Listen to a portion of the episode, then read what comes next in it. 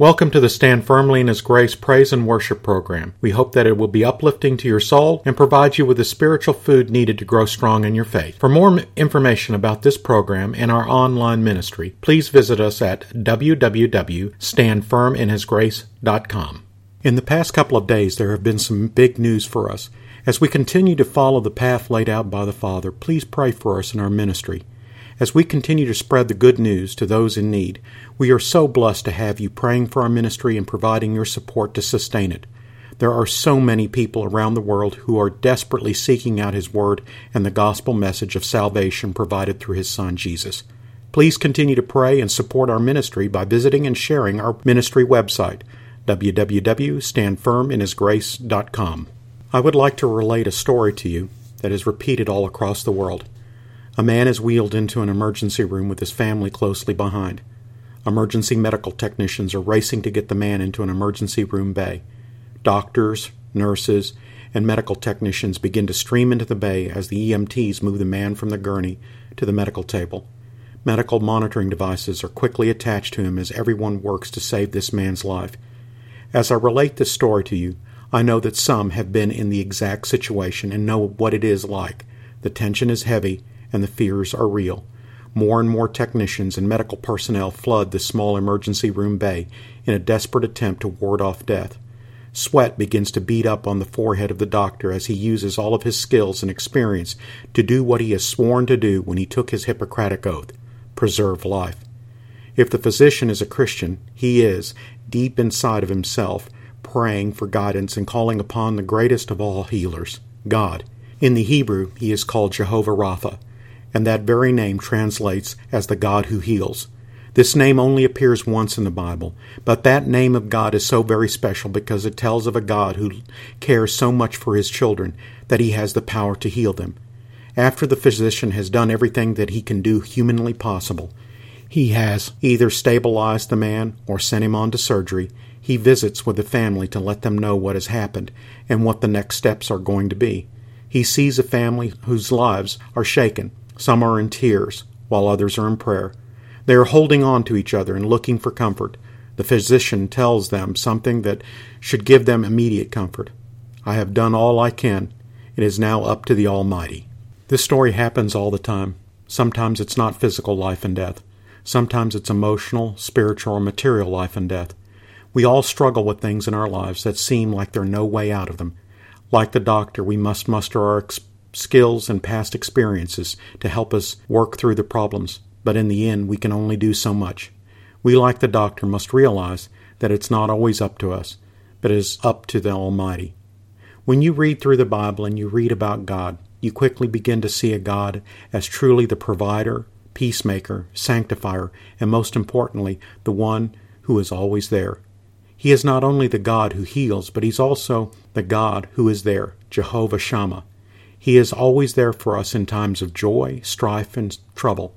Because of His Son's love and sacrifice for us, we are able to go to the Father in prayer.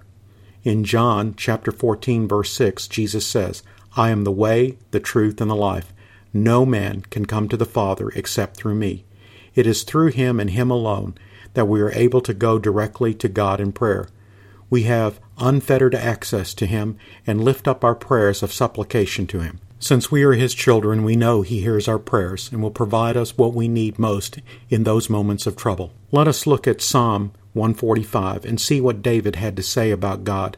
Starting with verse 18 and going through verse 20, David sings these words The Lord is close to all who call on Him, yes, to all who call on Him in truth. He grants the desires of those who fear Him. He hears their cries for help and rescues them. The Lord protects all those who love him, but he destroys the wicked. As his children, we must love him and let him be the center of our lives. When God is the center of our lives, we realize that we can only do so much. God must reign supreme in our lives, and as his children, we are able to say, It is up to the Almighty. When we are able to do that in our times of weakness, we can rest assured that God will provide what we truly need. We may not always get our desires fulfilled. Things may even seem to get worse, but we must continue to remain faithful to God and know that He has our best interests clearly in mind. Let us look at what Paul tells us in 2 Corinthians chapter 12. Starting with verse 9 and reading through verse 10, Paul tells us, Each time he said, My grace is all you need. My power works best in weakness. So now I am glad to boast about my weakness, so that the power of Christ can work through me. That's why I take pleasure in my weaknesses and in the insults, hardships, persecution, and troubles that I suffer for Christ. For I am weak, then I am strong. By leaving things up to God, we admit to God and to ourselves that we are weak. We are humbled by His power in the blood of Jesus Christ that was shed for our sins. When we place our cares into His hands, we know that His grace is total and sufficient to meet our needs. Until we're able to do this, we will never know peace. We will continue to wring our hands and pace the floors night after night. We will worry ourselves literally to death by holding on to our problems rather than holding tightly to the everlasting arms of our Father. In the end, we must, as some say, let go and let God. We must remember the words of Deuteronomy chapter 20 verse 4. For the Lord your God is going with you. He will fight for you against your enemies. He will give you victory. It is He who will give us victory over all the troubles of this world. He will be there when we need Him most.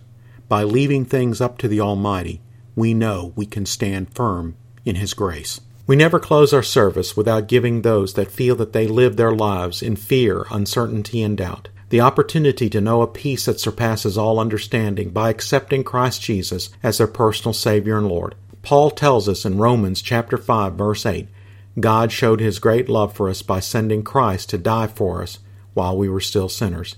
Even as we lived in sin, God loved us enough to send his own Son to die as an atonement for our sins, so that we may accept that gift of salvation. We do not deserve it, but it is there and is free to those who would just accept it.